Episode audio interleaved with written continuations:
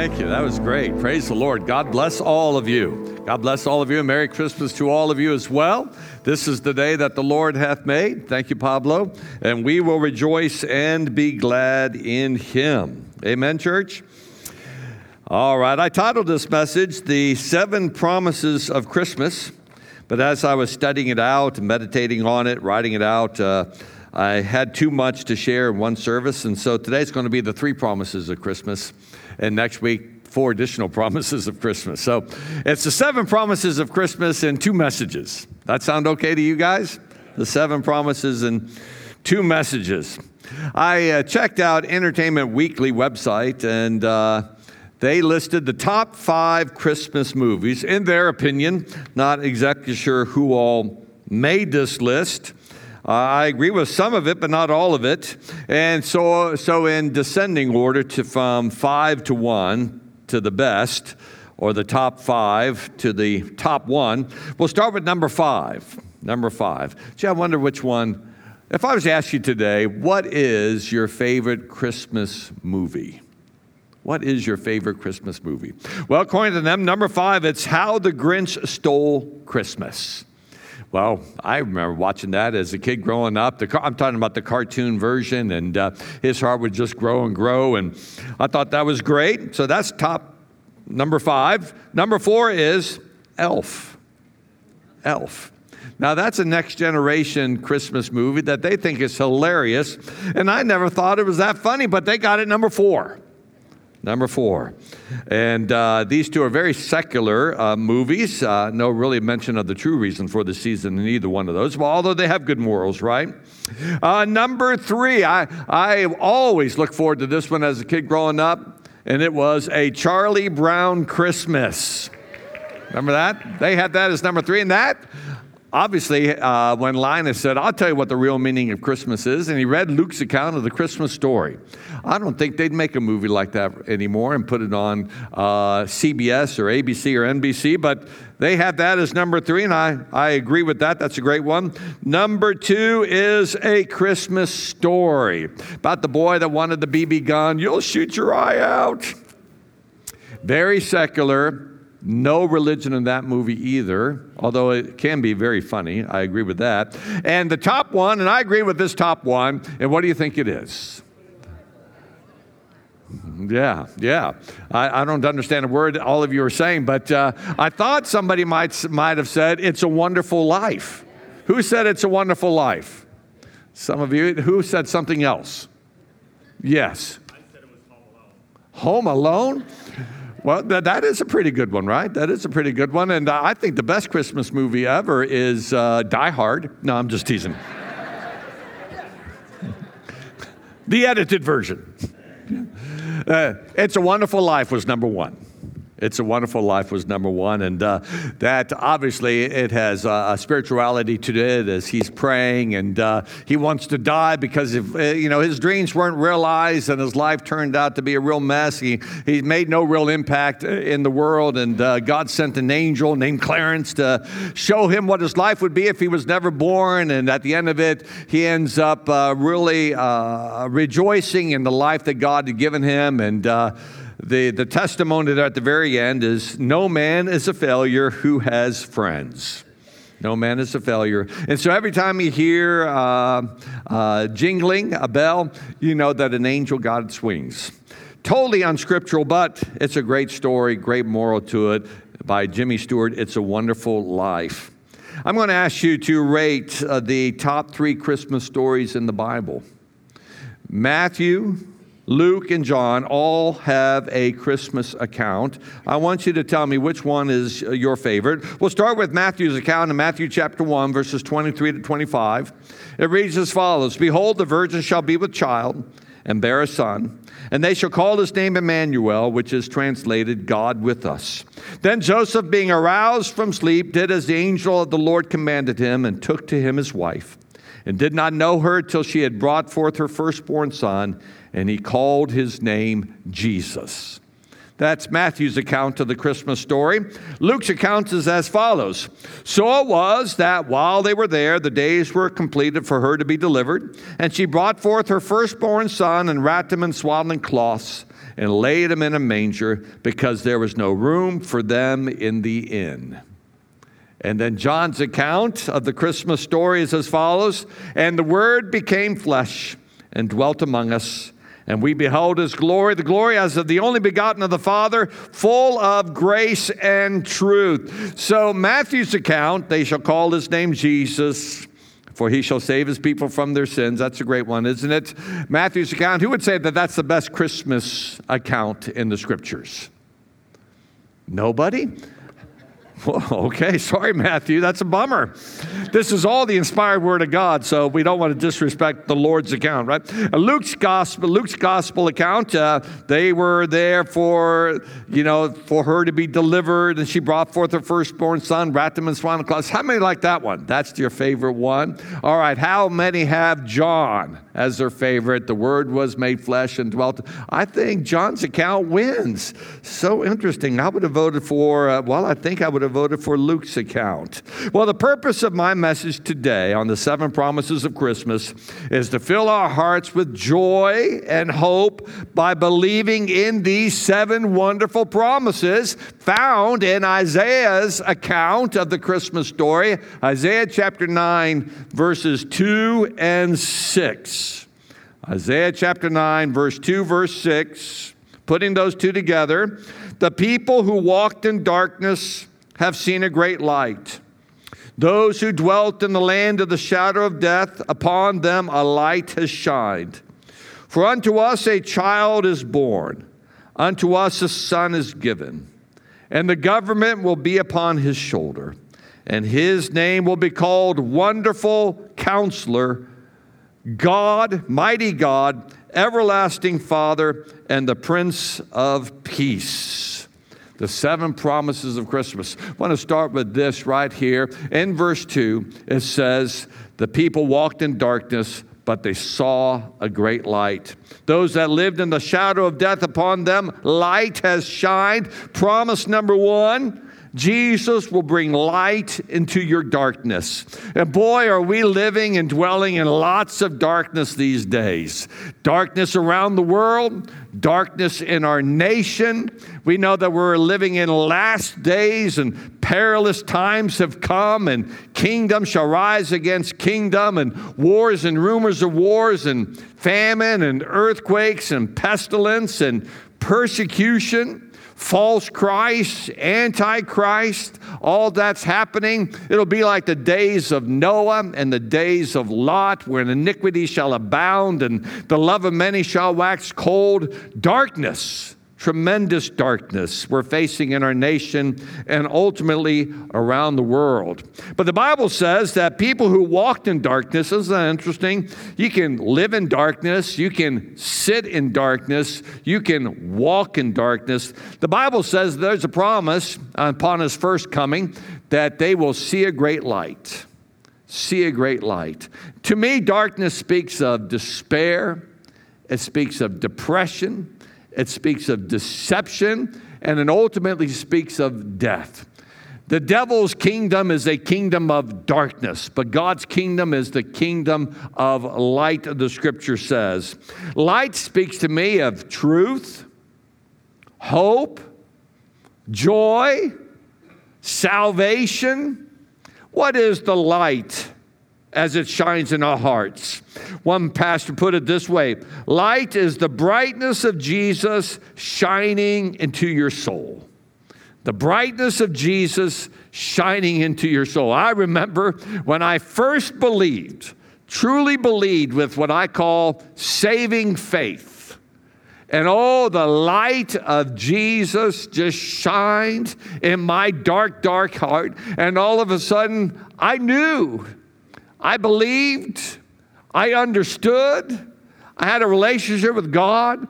light came in, came flooding in. My eyes, as, as, it were, were open to spiritual truth. I knew that God was real, that Christ had come, that my sins were forgiven, that I had a promise of heaven, that my name was written down. All of a sudden, light, light.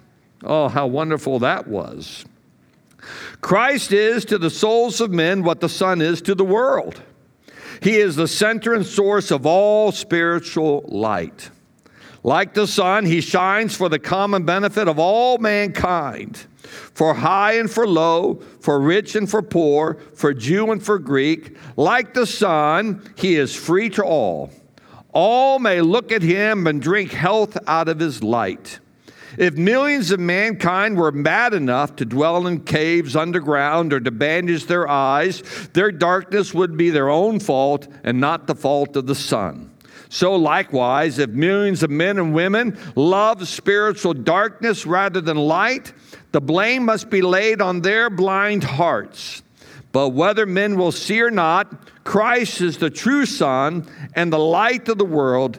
There is no light for sinners except in the Lord Jesus. So, having read that, let me put it to you this way Jesus is the true light. Jesus is the universal light. Jesus is the only light. The true light, the universal light, for he's the light of the world. He's the light of the world. He's the light for every person, right? You know, some would say that Jesus is the light to the Western culture to the Western world, to those that live in England and Canada and America. But for those that are in the East and those that are in Asia, they have their God, they have their religion, they have their faith. There's many paths to God. Who's to say that our light is better than their light? But the Bible says that Jesus is the only light, the light of the world, the universal light. He is the true light. When we say He's the only light and that He is the true light, what we're saying is, is that we believe in what we call the exclusive claims of Jesus Christ. Or as Jesus said in John chapter 14, verse 6, no man comes to the Father but through me. The Bible is very clear about this. He that has the Son has the Father, and if you do not have the Son, you do not have the Father. You can only know the Father through his Son, Jesus Christ. The Bible says this this is the condemnation that the light is coming to the world, and that light is Jesus, that Jesus is coming to the world, and men loved darkness rather than light because their deeds were evil. It's interesting, isn't it? God sent his son, Jesus came as the light from God to the world. And the Bible says that men love darkness rather than the light. And boy, if you read the gospel account, it's not as if all the world was believing upon Jesus when he came. But the Bible says he came into his own, and his own received him not. When Jesus had risen from the dead and ascended into heaven, I think it had boiled down to 120 in the upper room. Straight and narrow is the way, and few there be that find it, the Bible says. But men love darkness. Well, now, why do they love darkness? Because their eyes aren't open, there's pleasure in sin and they love their sin, and they'd rather have their sin than embrace the true God who is found in the person of Jesus Christ. For everyone who practices evil hates the light and does not come to the light, lest his deeds should be exposed. And that's what happens when you are in sin and you're loving your sin, and there by the grace of God, your heart is open and the light shines, and you truly believe, and the Bible says your evil deeds are exposed. All of a sudden, you are aware, man, I have sinned and come short. I am fallen. I need to repent. I need forgiveness. I need God to somehow save me from this mess that I've made of myself. It's interesting. One of the reasons or one of the ways you know that you have embraced the light is now you hate the darkness. Whereas before you found Jesus, you loved the darkness. But all of a sudden, you now hate the darkness. You don't want to sin. It grieves you when you do sin. You want to know God. You want to walk in righteousness. You want to know Jesus. You want His light and His truth to come into your heart. Somebody say amen to that. The scripture says, But he who does the truth, comes to the light, that his deeds may be clearly seen that they have been done in God. And so, light is related to truth, which is related to Jesus, who is the way, the truth, and the life. But the Bible says, They that walk in darkness saw a great light. And this is the first promise Jesus can shine light into your darkness. Now, I know if you're a believer, the light of the world has shined into your heart. But I want you to know that there could be dark corners in your heart. Maybe dark corners in your personal life that you need the light to shine in. Dark corner of deception, a dark corner of deceit, a dark corner of what you would call maybe a hidden sin, a dark corner of shame or of guilt the Bible says light can shine. Or maybe it's just not in you personally, maybe it's a dark area in your family. They that walked in darkness light has shined. They saw a great light. And maybe you're here today and you would say, you know what I need? I need light to shine into my marriage, or maybe light to shine into my family. There's darkness there, there's deception there, there's lying, there's maybe hate or anger or unforgiveness, or there's broken down relationships, or there's a lack of love, or there's confusion. There seems to be darkness in my family or darkness in my marriage, and I need the promise of Christmas. I need God's light, who is found in Jesus, to somehow shine and make my world come bright again. The Bible says, that Jesus is the bright and morning star. It tells us that in 2 Peter chapter 1 verse 19. He's the bright and morning star. Now that that bright morning star is the star that shines the brightest as the day begins to dawn. It's the brightest star in the sky as the day begins to dawn. It signifies a new day, a new beginning. And may I say this Jesus, as the light, is like that morning star. His light shines brighter than any other light. And may I say this? He really is the only light truly the only light. All other lights are false lights filled with ultimately darkness and deception.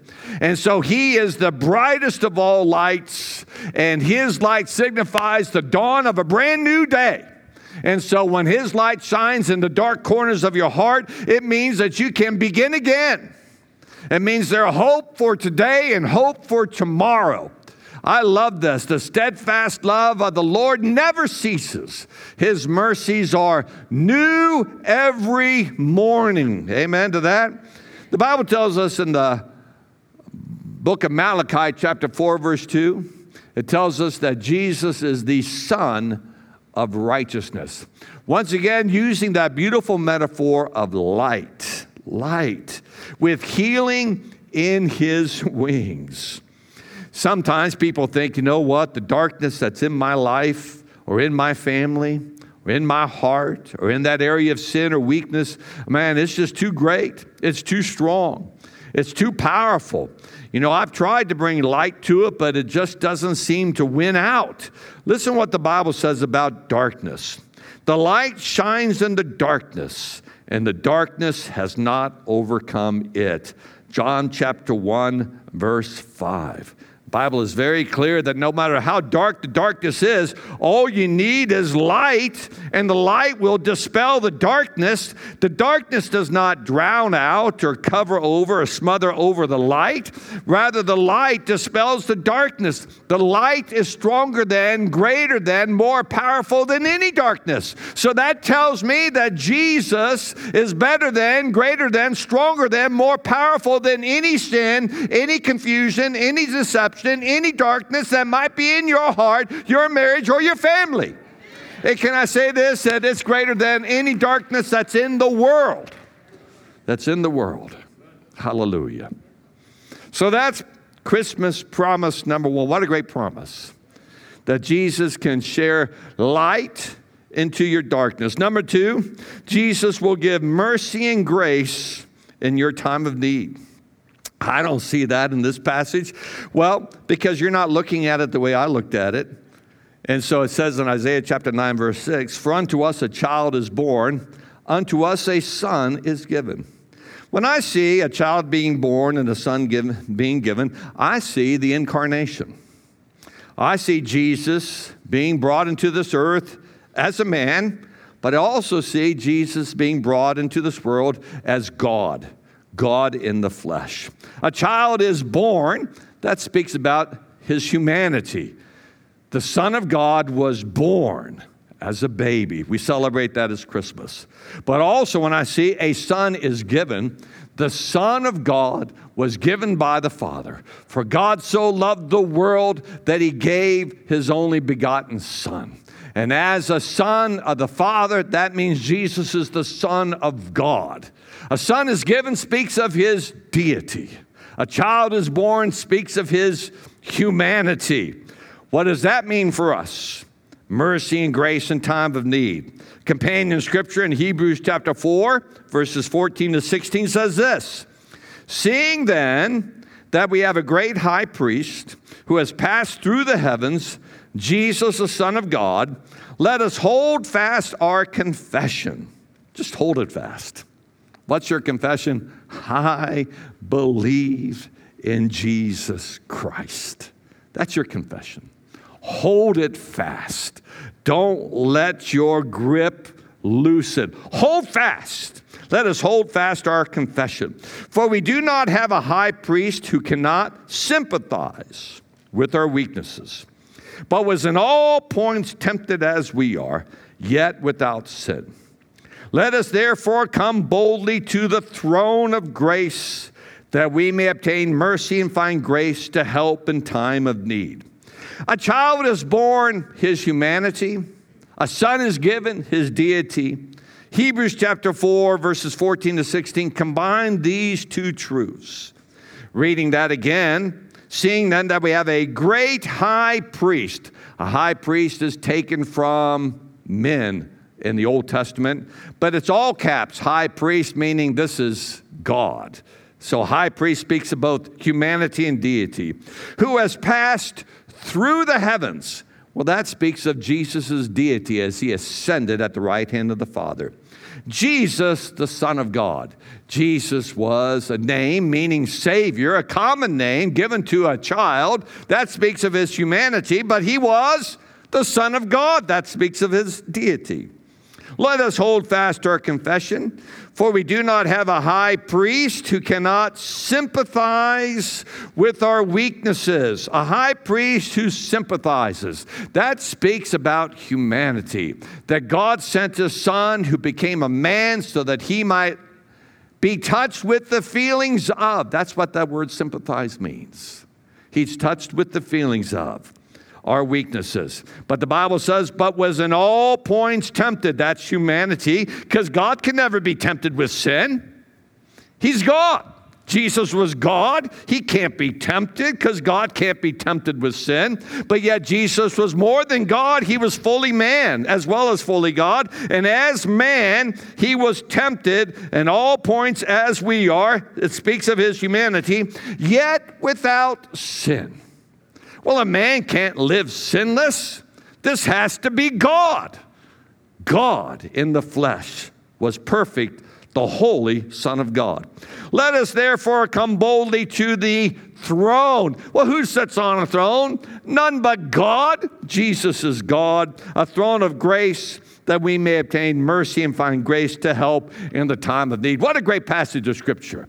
As it speaks about Jesus' humanity, it speaks about his deity, and it's all wrapped up in this one person. And because it's all wrapped up in him, Jesus, fully God and fully man, he was victorious. He conquered sin, but also he was tempted. He can be a merciful and faithful, sympathetic high priest to us and help us in our temptations. Amen.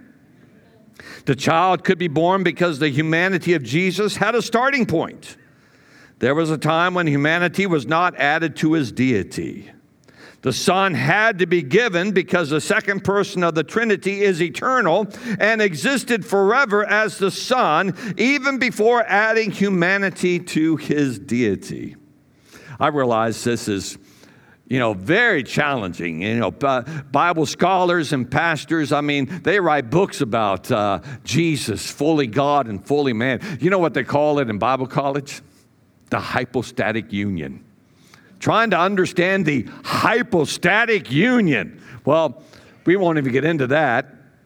Listen to this. If Jesus were not fully man, he could not stand in the place of sinful man and be a substitute for the punishment man deserves. That's true. If he were not fully God, his sacrifice would be insufficient. If Jesus is not fully God and fully man, we are lost in sin. Very, very true, isn't it? Very true. Now, listen to this Jesus is not a man who became God. Jesus is not God indwelling a man. Jesus is not God appearing to be a man. Jesus is fully God and fully man. Somebody say amen to that.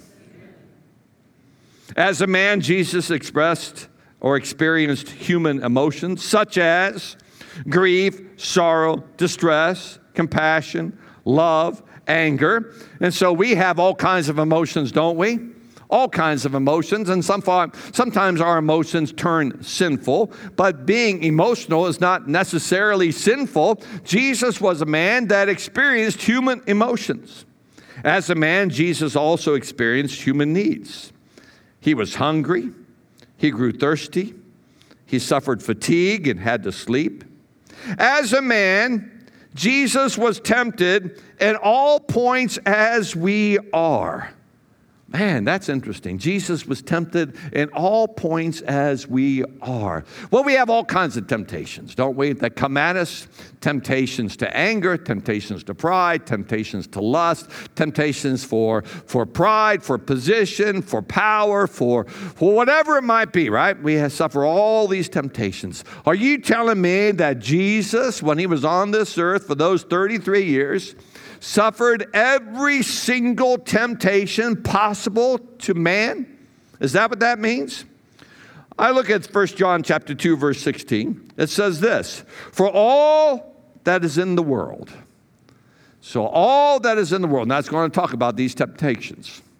It says all the temptations of the world are found in three areas. For all that is in the world, the lust of the flesh, the lust of the eyes and the pride of life is not of the Father, but is of the world. Every temptation that you experience can somehow be found in or find its root in or its origination in either the lust of the eyes, the lust of the flesh, or the pride of life. The pride of life speaks about position and power. The lust of the eyes speaks about possessions, and the lust of the flesh speaks about passions, desires, you see. And those temptations that we face, the scripture tells us all those temptations that are in the world can be boiled down or, or, or, or worked out into these three areas. And I believe it's in these three areas that Jesus was tempted.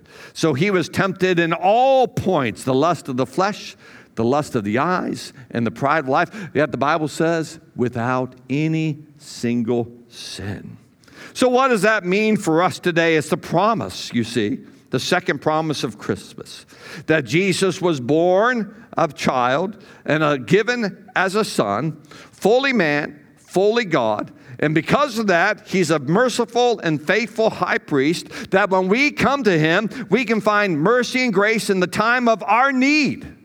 In the time of our need. In Hebrews, the Bible says the time of our need is when we are being tempted.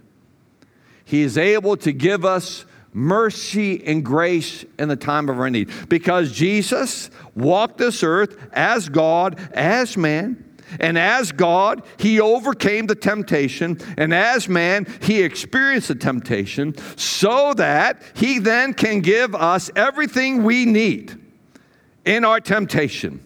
If we fail in that temptation, what does he give us? He gives us mercy, he gives us compassion, he gives us grace, he gives us forgiveness. If we are resisting temptation, we come to Him. Oh, Lord, help me with this. He gives us everything we need because as God in the flesh, He can give us power, He can give us understanding, He can give us divine wisdom, He can provide a way of escape. He gives us everything we need to overcome it. And if we succumb to it, He gives us everything we need to continue on beyond that because of His gracious, merciful, faithful forgiveness in our lives. Amen, church?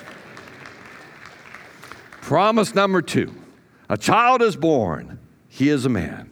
A son is given, he is God. And because of that, everything we need, what do we do? We come to his throne. Well, you know what? If you're a sinner and you're in great need and you have real issues in your life, the last thing you want to do is come to a throne because a throne speaks of power and a throne speaks of authority. If I come to the throne with all my need and all my failure and all my darkness and all my sins, and if I come to a throne of a holy God who has all power, he's going to crush me. Yet the Bible tells us it's a throne of grace. It's a throne of grace. Mercy, God doesn't give you what you deserve. Grace, God gives you more than what you deserve, right? Wonderful. Just how your perspective on things. But aren't you so thankful as a child of God that you can approach God's holy, powerful, authoritative throne and find grace and mercy? again and again and again. Hallelujah. Promise number two there is a child given, a, a, child born, a son given, so we can find mercy and grace in the time of our need. Reading about Jesus being tempted as God. Yet, in spite of the fact that He is our God and Creator, Jesus came to earth to live as we live so He can sympathize with our human failings, facing the full extent of temptation, yet always choosing to not sin. In fact, the sinless one knows the force of temptation in a way that we who do sin do not feel. We give in before the temptation has fully spent itself. Only he who does not yield knows its full force. So you might be saying, well, Jesus, he was tempted, but he was God. It was snap. It was easy. It was easy. Listen, it's much easier on us in this sense. The Lord limits the strength and the length of our temptation because of our weakness. He remembers our frame, that we are but dust. And He will not allow us to be tempted above what we are able. Amen? So God, in His mercy, limits the strength and length of our temptation. Did Jesus have limitations because He was a sinner in dealing with lust and evil passions? Absolutely not. He was the perfect, holy Son of God. Therefore, there was no limiting of satanic temptation. He felt the full weight of it, the full power of it, the full strength of it, and yet without sin. Oh, thank God for our wonderful Savior. And so, does he understand? Yes, he does. Does he understand everything we're going through? Yes, he does. Because God became man, became flesh, the Word, and dwelt among us. Number three, the third promise of Christmas is found in verse 6 the government will be upon his shoulder. Now, obviously, this is talking about human government, human authority, the nations. God is so big that the world is but a drop in a bucket. The governments kings, all those in authority, they're all ultimately under his feet. The earth is his footstool. We understand all that, but I want to make it practical to us. The third promise is this Jesus will bear your burden. He'll bear your burden. The government will be upon his shoulder. Whatever it is that is weighing you down, that has burdened you, that's a weight on you, did you know that you can cast all your care upon the Lord and he will care for you? Did Jesus not say, Come unto me, for my yoke is easy and my burden is light? So if you are heavy laden today, if you are burdened with a weight today, the Bible says the government is upon his shoulders. Aren't you glad that Jesus has broad, wide, strong shoulders? So that I can place all my burden on him, and you can place all your burden on him, and you can place your burden on him. Matter of fact, he can bear the weight of all of our burdens, he can carry them. He has all power. He's the mighty God. He is God Almighty. I reminded myself of the great book by John Bunyan called Pilgrim's Progress. Read that back when I was in Bible college, and uh, remember Pilgrim, he's weighed down with this burden. And he's walking, and this burden just keeps getting harder and harder. And he starts climbing up a hill, and just he feels the weight of this burden, and on the top of the hill is the cross. And this is the account in Pilgrim's Progress. Now I saw in my dream that the highway up which Christian was to go was fenced on either side with a wall, and that wall was called salvation. Up this way, therefore, did burdened Christian run, but not without great difficulty because of the load on his back. He ran thus till he came at a place somewhat ascending, and upon that place stood a cross, and a little below, in the bottom, a sepulchre.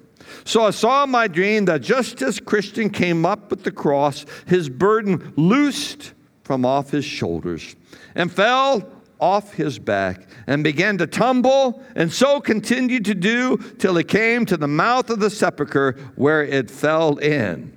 And I saw it no more.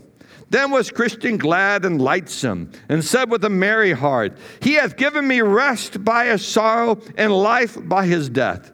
Then he stood still a while to look and wonder, for it was very surprising to him that the sight of the cross should thus ease him of his burden. That is a picture of wonderful salvation, right? This guy, he's all burdened down, he's climbing up the hill, and when he looks at the cross, which is the death of Christ, that burden, which is the burden or the weight of sin, just rolls off, tumbles down the hill, and lands in an empty tomb. Buried, he carried my sins far away. Hallelujah. I don't know if you remember the day you gave your heart to Jesus and when that weight of sin was rolled off. And you know, after you're saved, sometimes you have weights upon you that if you would only look to the cross, to his provision, to his sacrifice, to the power of that cross, which is really ultimately the power of the Holy Spirit given to us. These weights, these burdens can roll off and find themselves in an empty tomb covered over by the grace of God, never to be borne by us again. The government will be upon his shoulders. Jesus will bear our burden. Burdens can be the weight of sin and failures. Maybe that's you today. Burdens can be the weight of daily responsibilities. How about this burden? It's a big burden for many of us. The weight of being in control. I just need to control things to make it happen. Give that to God. God never intended for you to be Lord and sovereign, right? Burdens, how about the weight of being right with God? Man, I try so hard, I try so hard, I try so hard. Stop trying. Start trusting. Burden, how about this one? The weight of trials and tests. Yes, prolonged trials, the testing of our faith can really be a weight on us as God is proving us, approving us, improving us. How about this one? The weight of expectations and comparisons. expectations and compare. I expected things to be different. I thought it would work out this way. Or comparison, you compare yourself with somebody else and you find yourself so wanting and you wished you were different and it becomes a huge weight. How about this? The weight of perfectionism.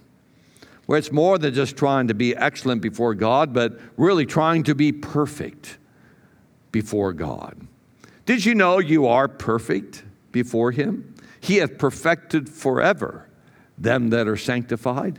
In your standing, when God looks at you, He sees you perfect in Christ, fully forgiven, robed in righteousness.